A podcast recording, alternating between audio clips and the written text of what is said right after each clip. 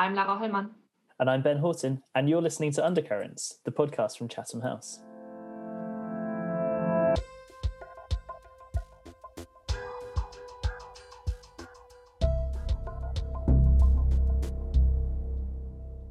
Hello, and welcome back to another episode of Undercurrents. Thanks very much for joining us. We've got some fantastic interviews for you this week, and excitingly, again, another new co-host. This has been like Christmas every other episode. We've had a new a new person to talk to, which is lovely. And today I'm delighted to be sharing this episode with Lara Hollmann from the Global Health Program at Chatham House. Lara, how are you doing? Thanks for joining us. Hi, thanks for having me. Yeah, I'm doing well. How are you, Ben? I'm well. Yeah, I'm pretty good. It's been a busy week, obviously, here in in London with the UK government releasing its integrated review of all kind of international affairs issues. So there's been a lot of work around reading that. So even just getting through it, 120 page report is there's a lot to get through. But it, I've just been meaning to ask if you've managed to read the full thing yet. I've only read the health bits so far. Do you have any reflections?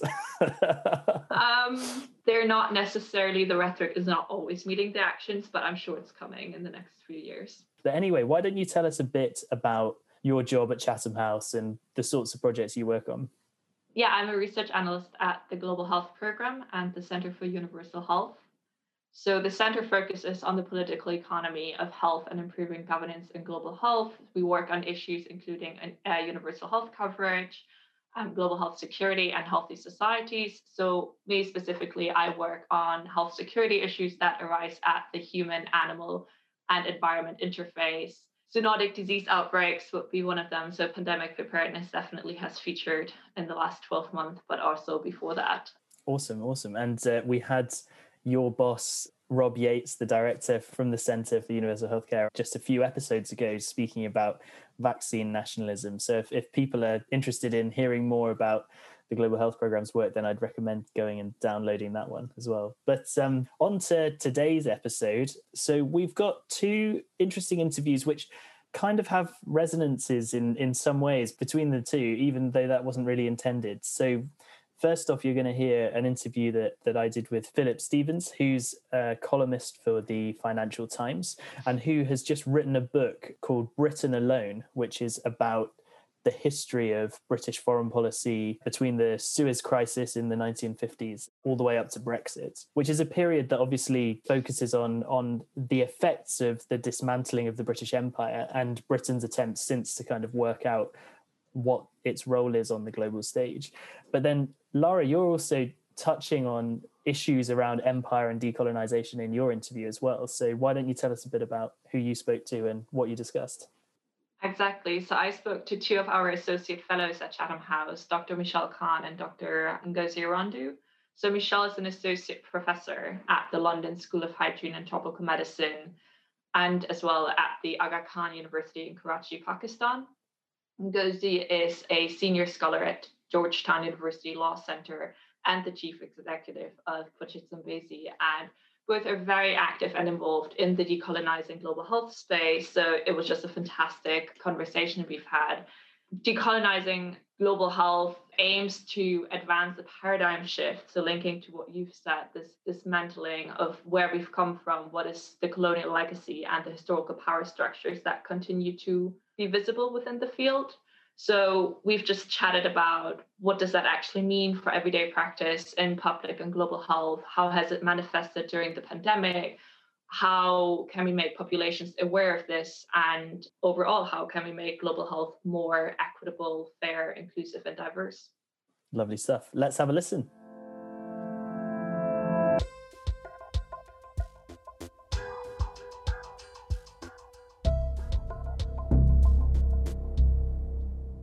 When we speak about decolonizing global health or the need to decolonize global health, what is it we're talking about? Or, as a recent Lancet Global Health editorial asked, what's wrong with global health?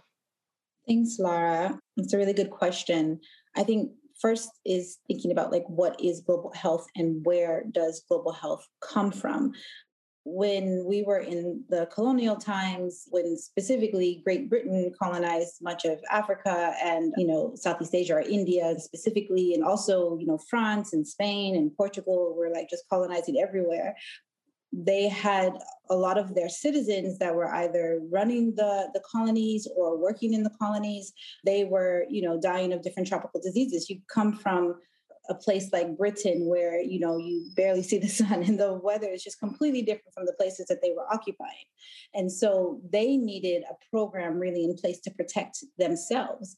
And that's where the term tropical medicine comes into play. And so you know fast forward to today or fast forward to post 1960 where you know a lot of these colonies have gotten their their freedom or they've been liberated from the folks who colonized them. And there's still a lot of these relationships. You know england has the commonwealth that includes a lot of african countries india um, canada other places. I mean there's layers of relationships. But if we just talk about health historically global health or it started as international health now that it's global health it, it is really encompassed a lot of what was happening um, in colonial times. So people coming from like mostly white, wealthier countries to do research, to understand and protect their own people, and now doing research to understand and protect people all around the world, but it's not an equitable partnership. So, a lot of Western doctors train in some of these post colonial countries, a lot of uh, Western scientists, their researchers do the same.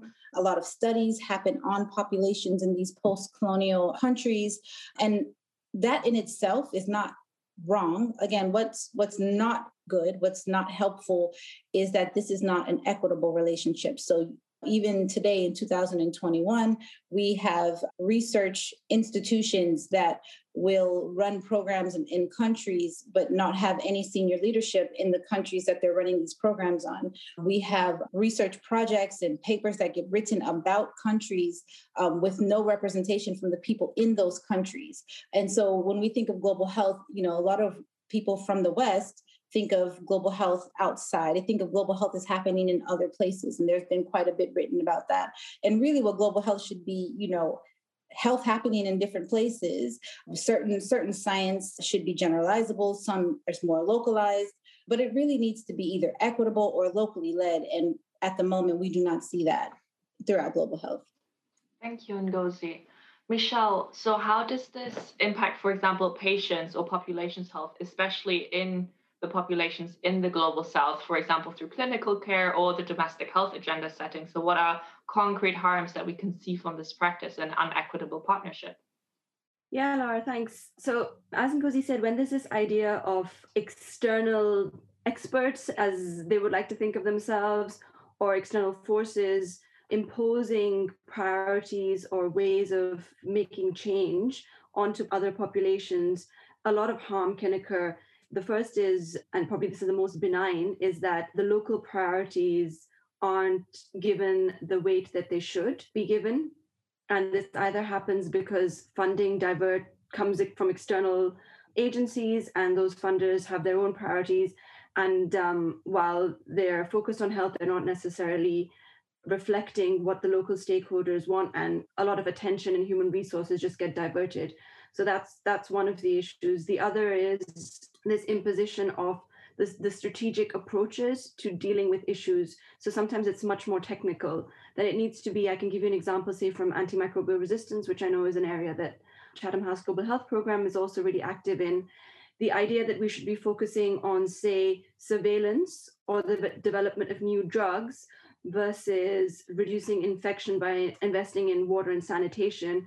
Who makes those decisions? Because when you speak to people in countries they have a very different idea about what is a sustainable investment to be made. So in some it's it's this the external imposition of money and therefore ideas can really sort of silence the voice and expertise that does exist locally.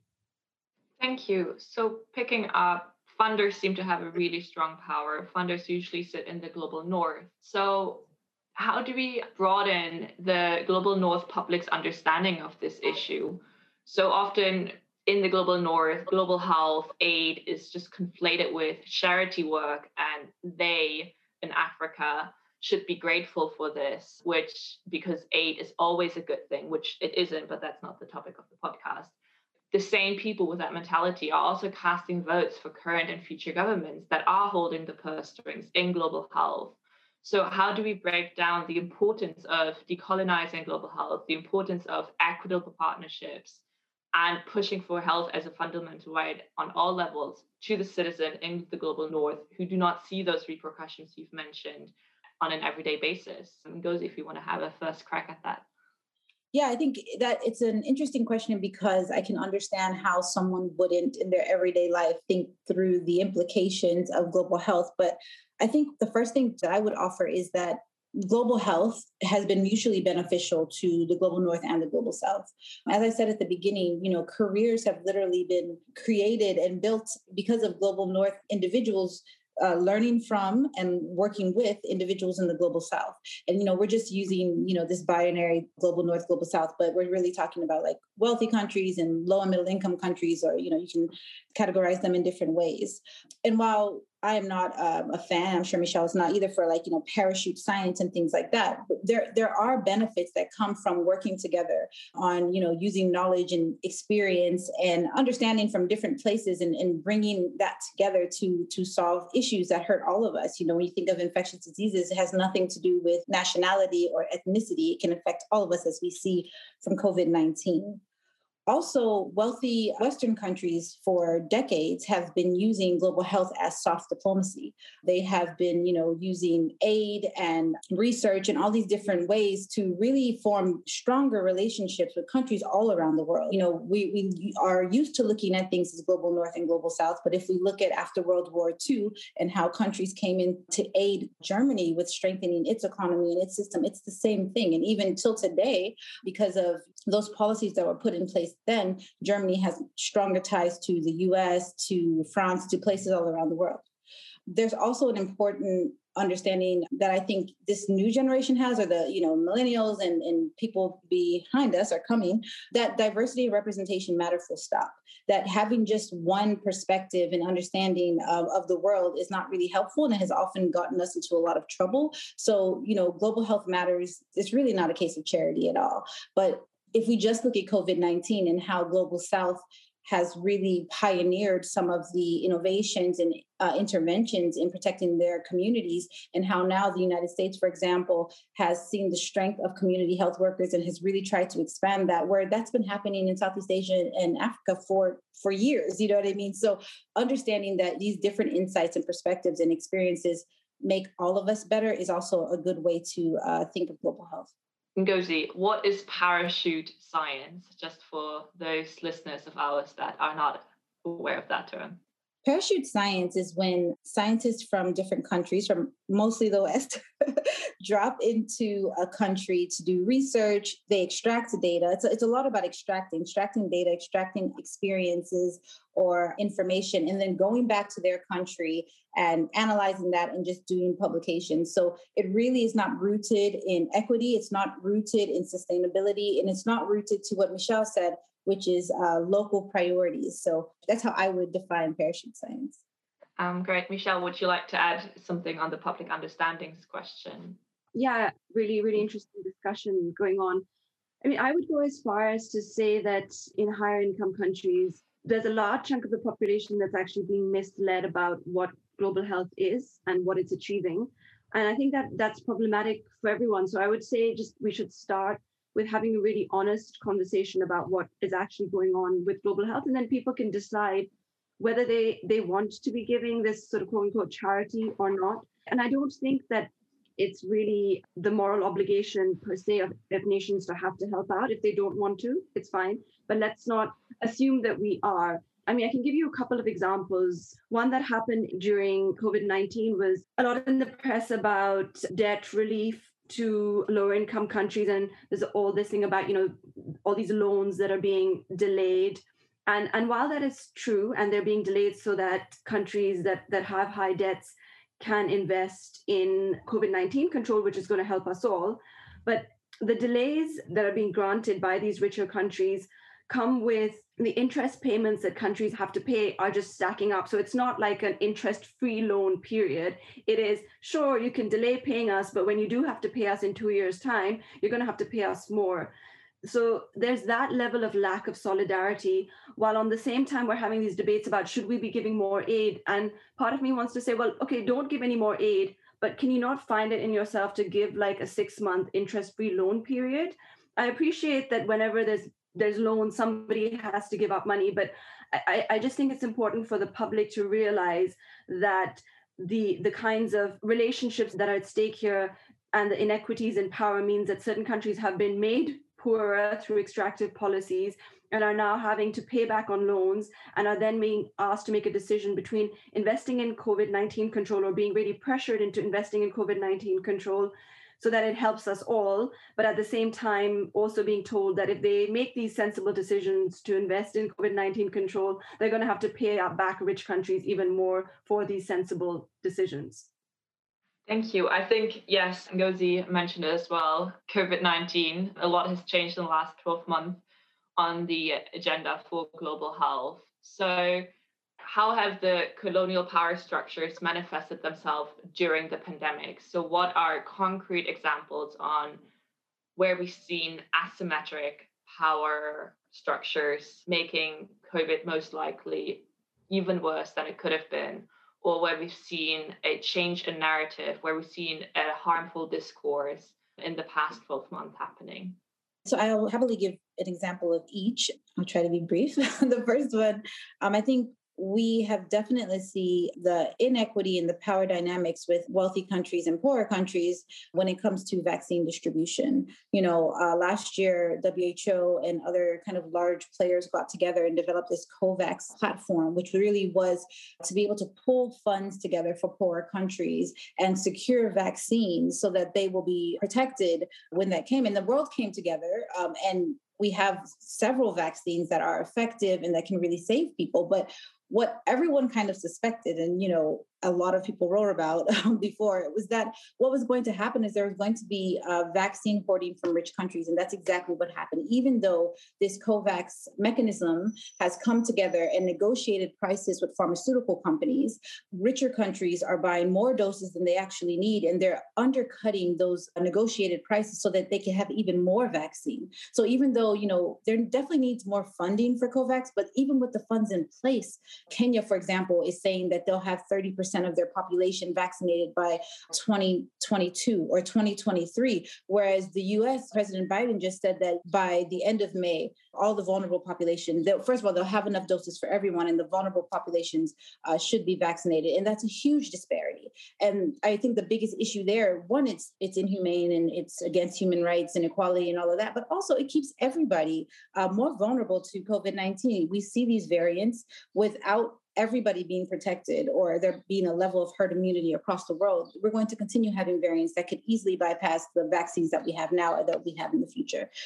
And then on the other end of what narratives have actually changed, I think now that we have a disease that has affected or a virus that has affected the entire world at the same time, we haven't had the rich countries and Western countries have not have had the luxury or the opportunity to just send their scientists in and like kind of save the day. That kind of white savior mentality hasn't been able to be applied in this situation because they had to take care of their own homes.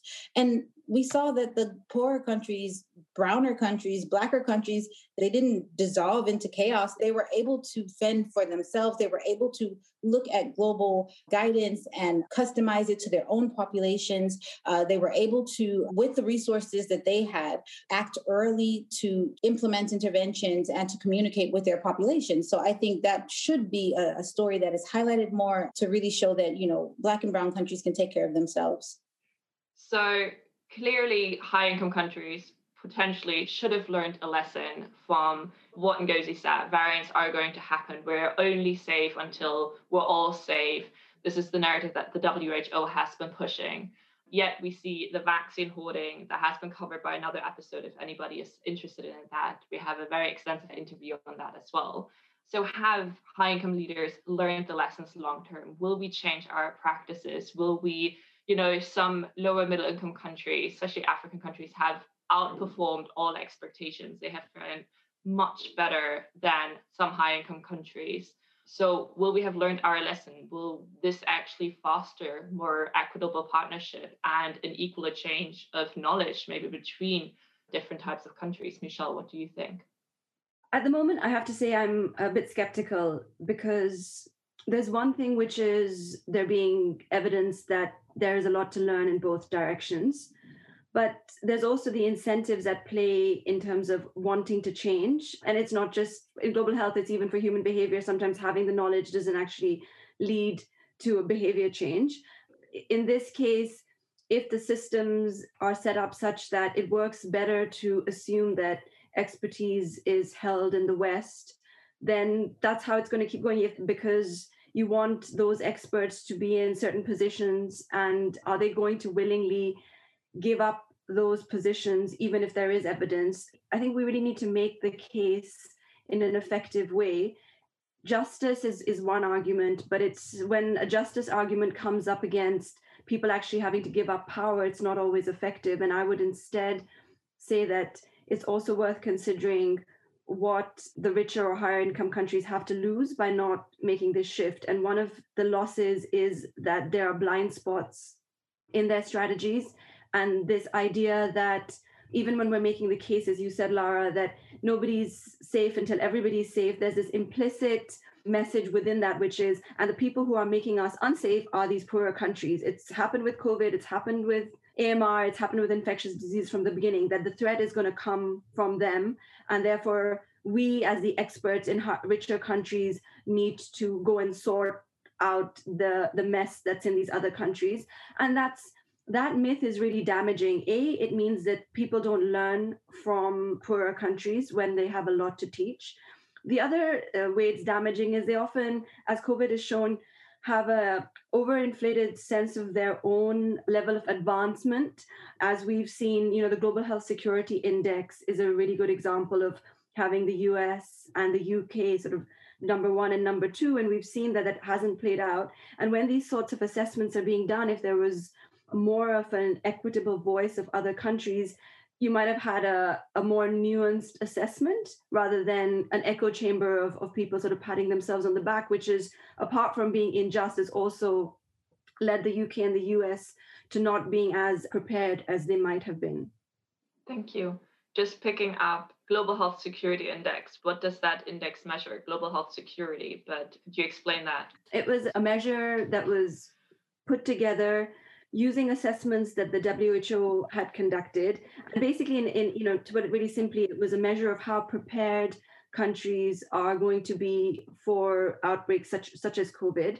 And there was a ranking that was produced, and, and what I was referring to is that the UK and the US were ranked at the top, and a lot of countries that are poorer countries were ranked much, much lower, but they've actually done much better. So it shows that some of the assessments that we really invest in aren't effective if we go in with this assumption that certain countries are, are better prepared and others aren't and the ones that are considered to be less advanced don't even have a voice in those assessments. Thank you. So we're coming towards an end and i'm you know keen to maybe end on a solution oriented question. And we've heard about the barriers you know those with power having to give up the power. We've heard about the harm that it does when we have unequitable partnership. So what can be done. So Professor Pai and Professor Abimbola wrote last year that to transcend its origins, or uh, global health must become actively anti-supremacist and also anti-oppressionist and anti-racist.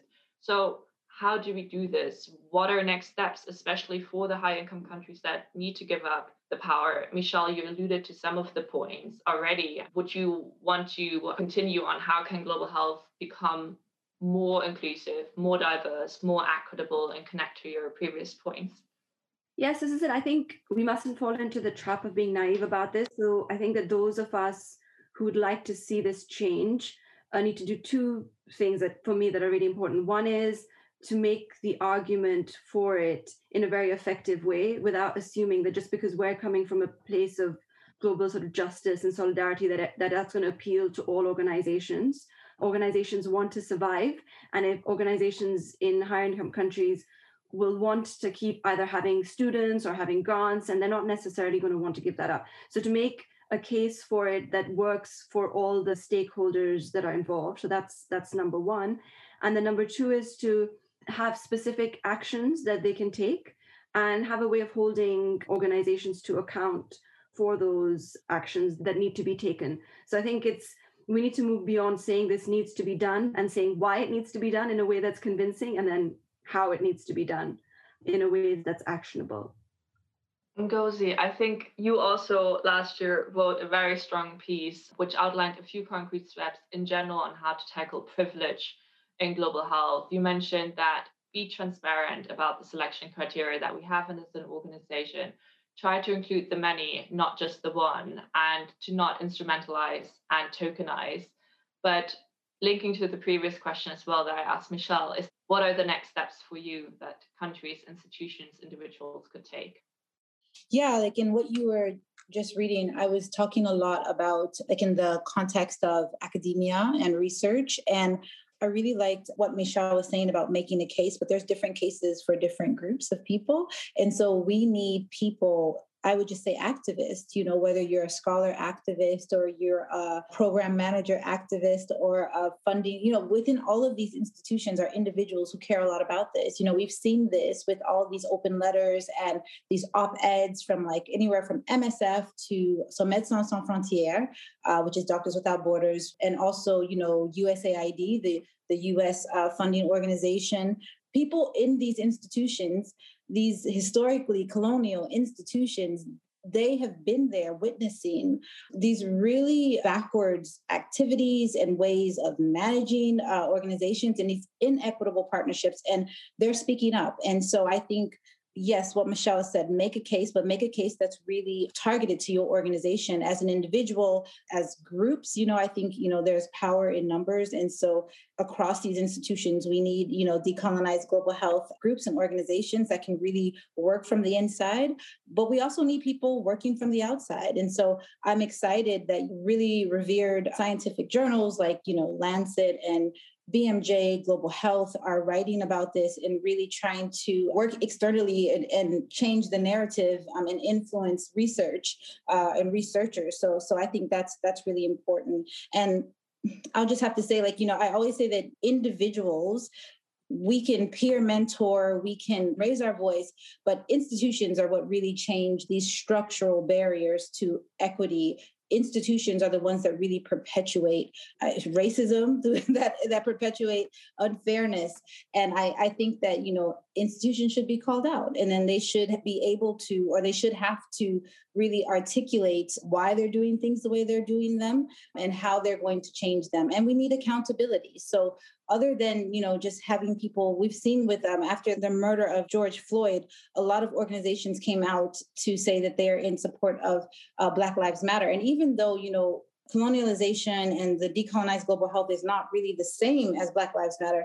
Um, there are a lot of intersections, there's a lot of similarities. And so that was an opportunity for like all this decolonized global health to really take a platform as well. Because while we might not only be talking about racism, we're all, we're talking about prejudice, we're talking about unfairness. A lot of institutions, you know, took that opportunity to say, no, like we're that's not who we are. We really want to change. But what have they done? You know like what have they done and what are they doing to make things more equitable? Global health at its core should be about serving humanity looking at the marginalized majority and seeing how everyone's life can get better by ensuring that their lives are better. You know what i mean? And you know how are these institutions actually living up to that? So you know one thing that myself and Mishal are really interested in are like what are the metrics? What are the what are the ways that we can actually measure progress to decolonizing like a curriculum or decolonizing an institution or decolonizing even the rhetoric the, the, the way that we speak about other countries when we're talking about health? And so that's something that i think is a very interesting uh, area to go into and i hope that other people can kind of contribute to that as well. Thank you so much. On that note i think we'll call it for now because I know the three of us, we could continue for hours, but I think our listeners have only an hour for their walk nowadays in national lockdown.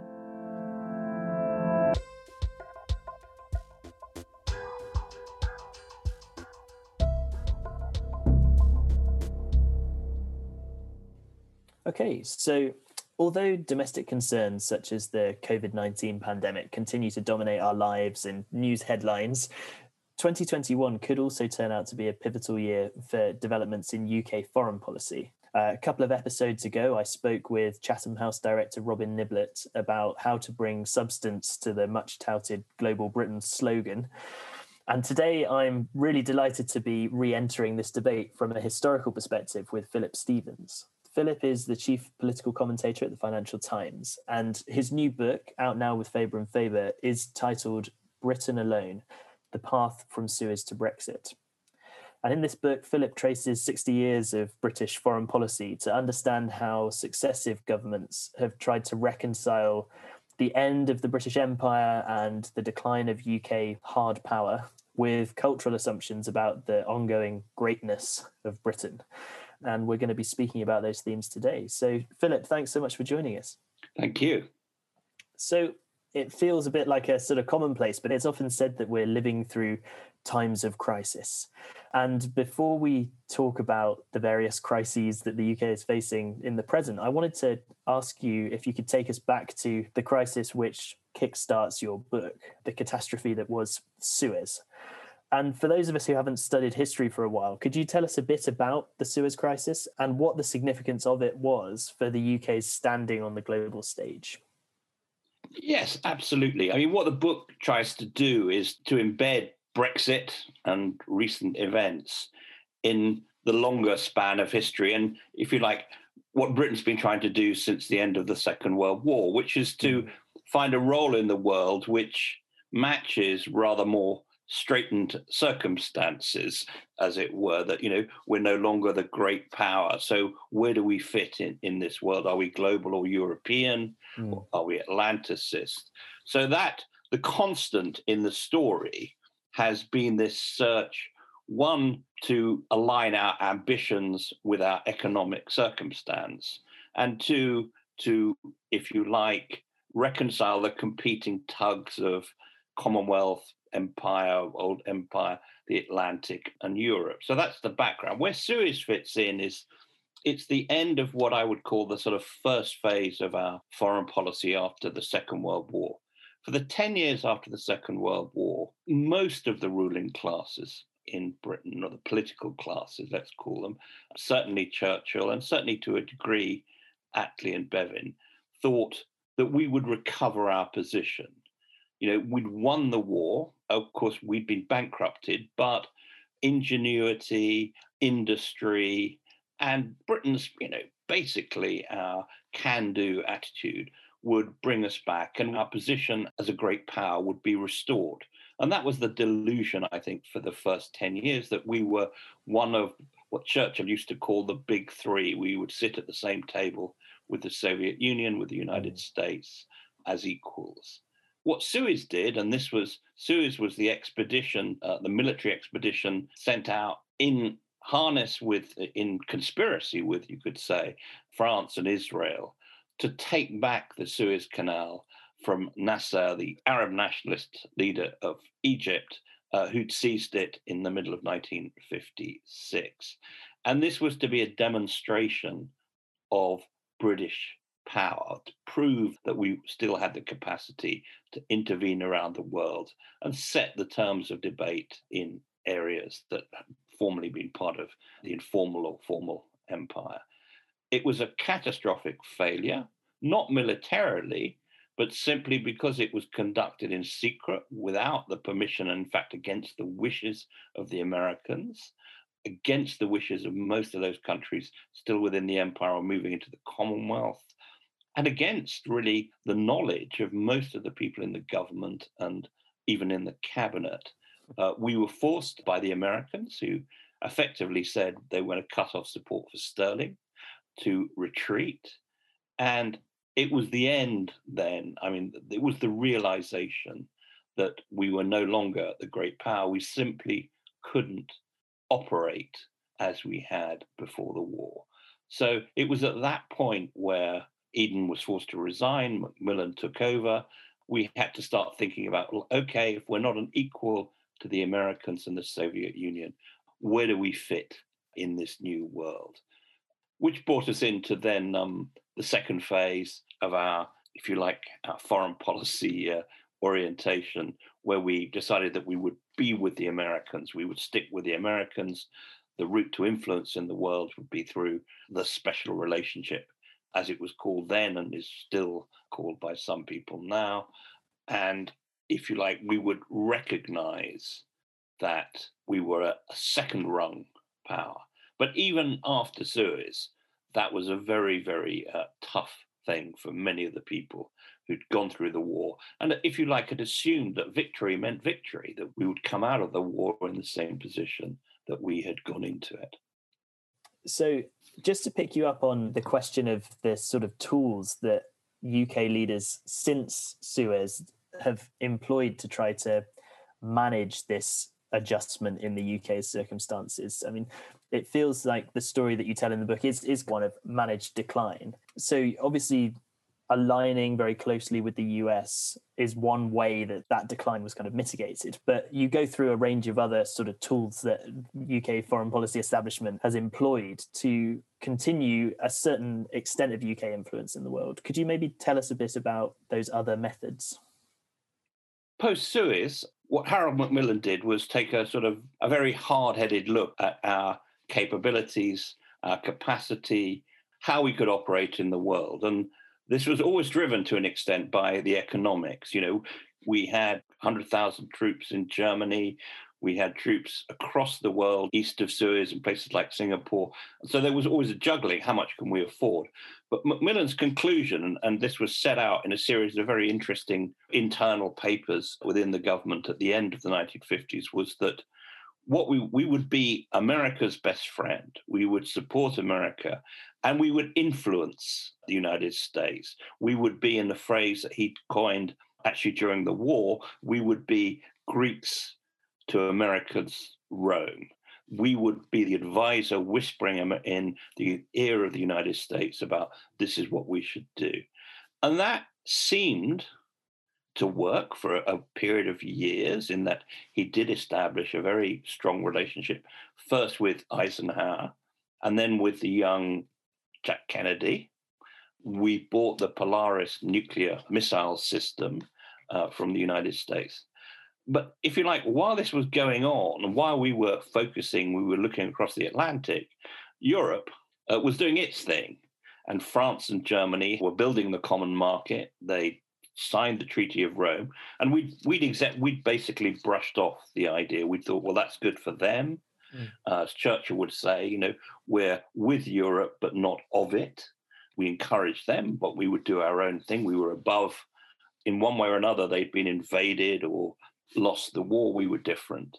But by the early 60s, it was obvious that this new common market, this new Franco German enterprise, was also going to be very successful and we'd set up our rival free trade area. When you think of our new trade agreement with the uh, EU now, you can think back to something called EFTA, hmm. European Free Trade Area, which we tried to set up as a rival to the uh, then European community, but had failed.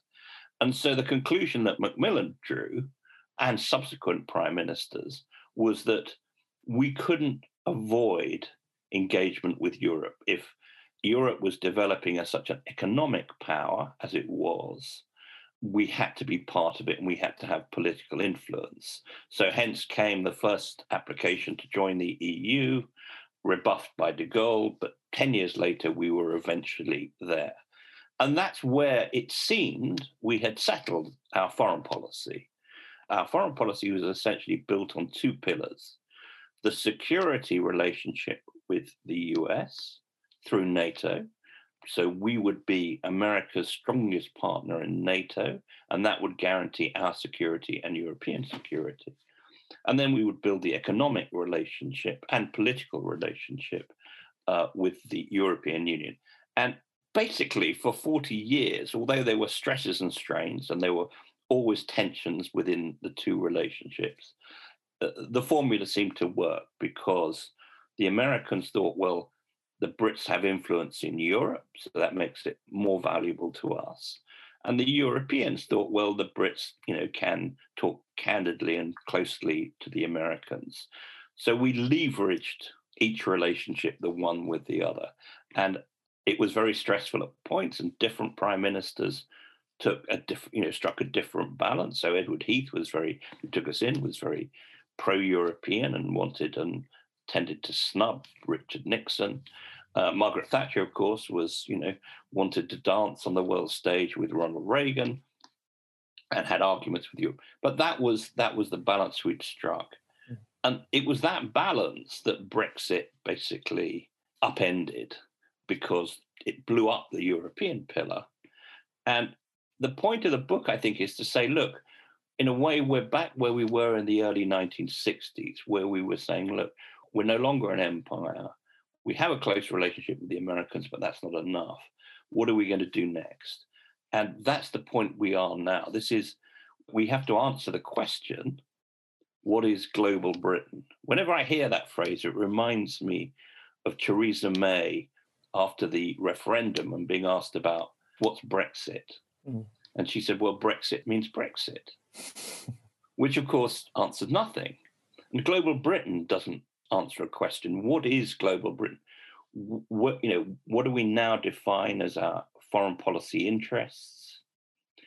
Are there going to be new alliances? Where are they going to be? Does embracing the rest of the world mean leaving Europe behind, even though it's nearly half our trade and investment relationship?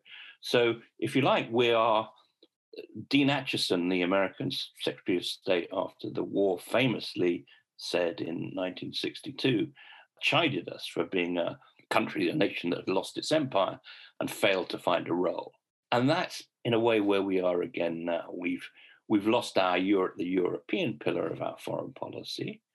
We have still a strong Atlanticist pillar, but perhaps not as strong as America begins to pull back from its global responsibilities. So where do we put ourselves in this world as a as a significant power? This is not to you know this is not to denigrate Britain or to say that we don't have strengths, because we obviously do. Many strengths, whether in the armed forces, our intelligence services, our diplomatic services, or our ingenuity, our pharmaceuticals industry, biosciences. So we have strengths, but we don't have a strategy. And global Britain, for now, is really an empty phrase some people who are trying to bring a bit more meaning to that phrase, global Britain, have speculated about stronger relationships with the Commonwealth and the former members of the British Empire. And I just wondered whether you give any credence to that as a sort of viable avenue for sort of new relationships. And also maybe reflecting on the situation that Britain was in, in in the 60s as you as you outlined how did the UK foreign policy establishment think about its relationship with its former colonies at that point and and are there any lessons that we can draw from that time for now look I think the first thing to say is of course we should try to build closer relationships with the fastest growing parts of the world of course we should try to leverage it, our historical relationships to put perhaps put more energy and effort into building bilateral relations with countries that are members of the Commonwealth. Mm. That's obvious. What I would also say, though, is that we could have done that within, you didn't have to leave the European Union in order to do that. That was a sensible foreign policy. And in a way, it's this false choice that in, during the 1960s, there was a heated debate in both parties about whether to join the then European community. And on the left of the Labour Party and on the right of the Conservative Party, there were sizable groups saying, no, we have the Commonwealth. So we should stick with the Commonwealth and leave Europe alone. Mm-hmm. And in a sense, you hear the same now post Brexit. Well, you know, we may have left Europe behind, but we have the Commonwealth. For me, that's a false choice. You know, we can be part of Europe. We're obviously out of the EU and we're not going to revisit that anytime shortly, but we need engagement in Europe still in some form or other, whether bilaterally or, and we also need more engagement with former countries of the Commonwealth and countries outside the Commonwealth. You know, there's nothing wrong. In fact, there's some, lots of good things about, say, building stronger relationships with Japan or the Republic of Korea. But they're not either or. So our foreign policy, I think, has been, since the war, has been bedeviled by two false choices. There have been those who say, look, we've either got to be Atlanticist or European. And in fact, we proved, albeit as I say, sometimes awkwardly, that you can be both. And there are others who say you can be global or pro Commonwealth or European. And again, that's another false choice. You can be both. And I think, you know, if you went to Delhi and said to, you know, senior Indian politicians, is Britain a more influential player now that it's left the EU? I don't think they'd say yes. I think they'd say actually Britain was a very strong ally of India when it was in the EU. So th- those those are false choices. Yeah, thank you. I just wanted to ask an, another question on our relationship with the British Empire, public understandings of the British Empire, and how that affects UK foreign policy today. Are our limitations that we're finding today about understanding the British Empire, which which more and more are, are coming out into the sort of public sphere? We're having these huge debates over whose statues we should keep and whose we shouldn't, and really bringing to surface a lot of ideas about whether the British Empire was such a bad thing. And there's a lot of opinion polling and stuff around public attitudes towards the empire.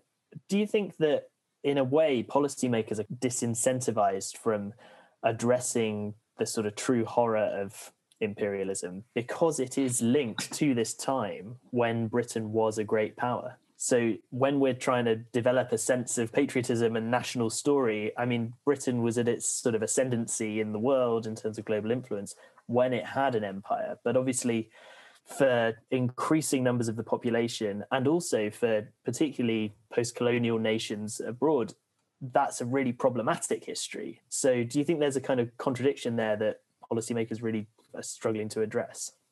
I think the much, I would say, more realistic and sharper look and understanding of empire that we now we have today is part of uh, this story of trying to work out where we sit in the world and, and how it relates to our history. You know, if you say, in a nutshell, the struggle for the last 75 years has been to try to reconcile our past greatness, empire, with more straitened economic circumstance, uh, smaller relative uh, economy, uh, smaller, uh, less power in the world, then I think that that's become more intense. I mean, I think with empire, you know, all states have national myths, and you know, at the heart of our national myth, and certainly when I was at school and university studying history, it was still there was that empire was almost inevitable, and it was Britain's gift, as it were, to the world, and essentially benign enterprise in which, in a sort of Kipling esque way, we delivered civilization to the world. And, you know, it, that persists. David Cameron was asked, um, I think on Desert Island Discs when he was prime minister or leader of the Tory party anyway, about his favorite books. I think he mentioned Our Island Story, which was, you know, a, a history textbook, you know, written at the beginning of the 20th century which basically extolled the sort of benign inevitability of the British Empire. What we're seeing now is a much more realistic understanding of empire. And interestingly enough, it's an understanding that Commonwealth countries have had for a lot longer. As the empire dissolved in the end, at the end of the 50s and through the 60s, lots of people in the UK assumed that these countries would naturally then align themselves economically and politically with the mother country. They were rather shocked when India, for example, decided to set up the non aligned group, when African and Asian countries decided to set their own economic policy and trade policies and to trade with the US rather than with the UK. And we, in, in this country, I think, have never quite accepted that. But now we're, we're forced to see it. And I think it's praiseworthy that within that process, we are now taking a much harder look at how ruthless we were in the pursuit of our, our gains, how many of those people who have been sort of lauded as um, as great uh, philanthropists in the UK, you know, uh, endowing our universities and museums and art galleries, actually had gathered their riches within the empire. So I think that's healthy, but it does rather undercut this idea, this rather romantic idea that we can sort of hop out of Europe and restore ourselves as the sort of, you know, as the model for all these former nations of empire within the Commonwealth. The Commonwealth is a very useful grouping of nations from across the world and with different perspectives and political structures. And it's very useful to be at the center of that. But it's a, it's a dialogue, it's not an institution in which Britain any longer has or should have a sort of dominant role.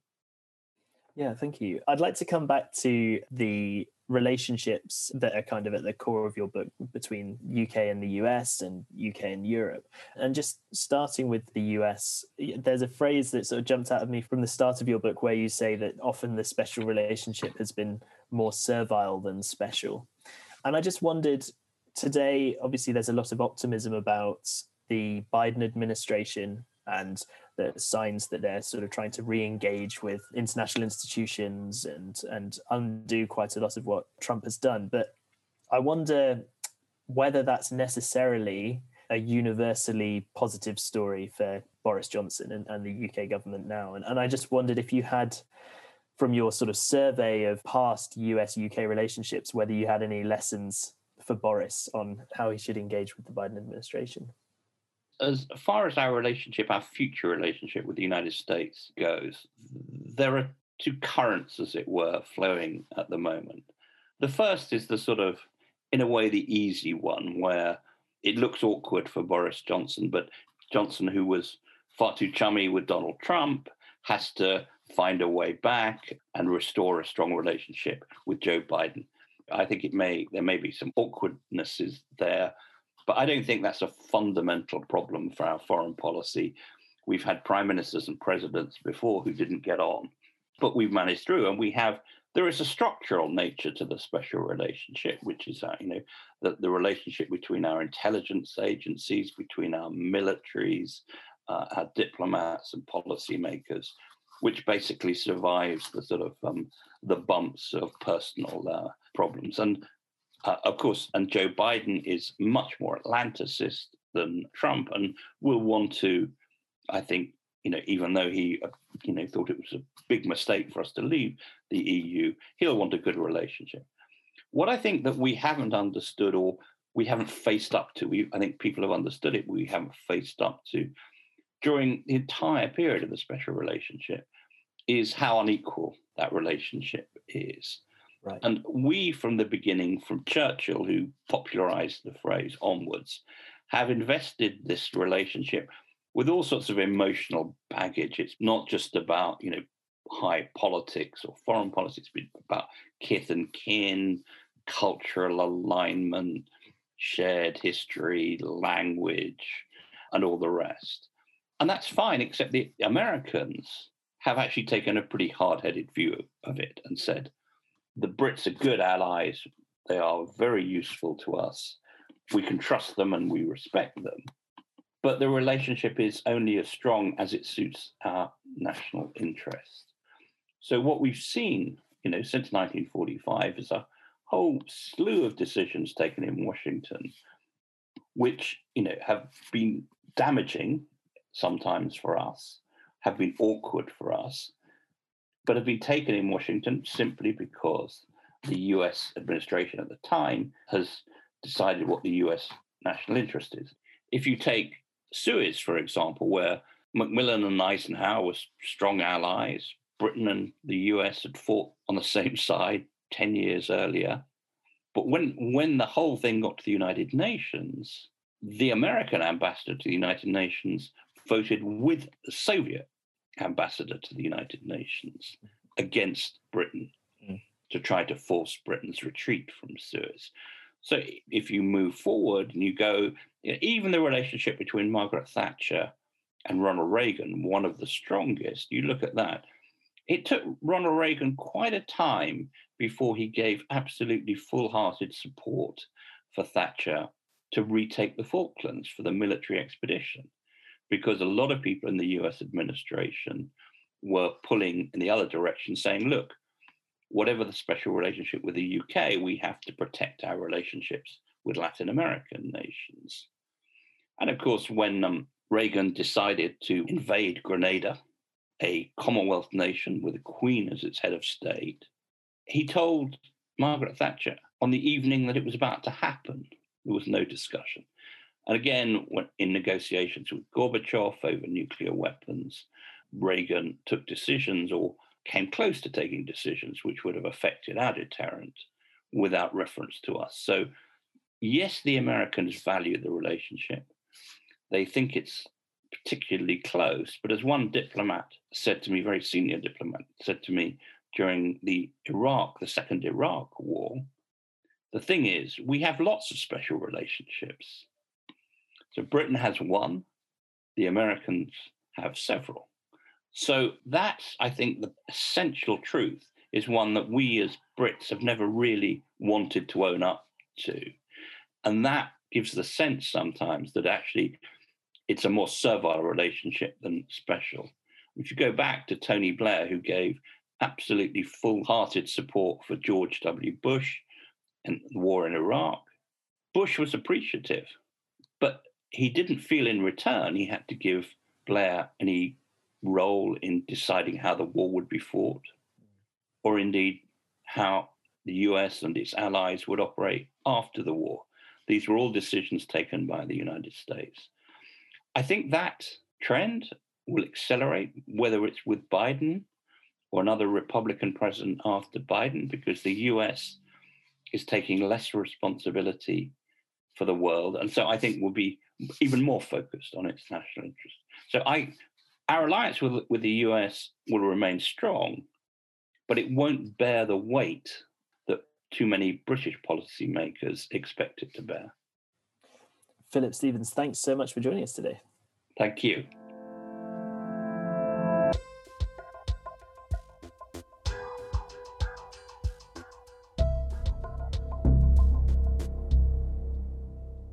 That's it for this episode. We hope you enjoyed listening. If you like what you heard, then please leave us a review and subscribe on whichever podcast app you're using, as this makes it much easier for others to find us. We'll be back next week actually with some reaction to the UK's integrated review and a discussion of the future of UK foreign policy. And in the meantime, if you want to keep in touch with Chatham House research and events, then please visit our website at chathamhouse.org or follow us on Twitter at Chatham House. Till next week, thanks very much for listening.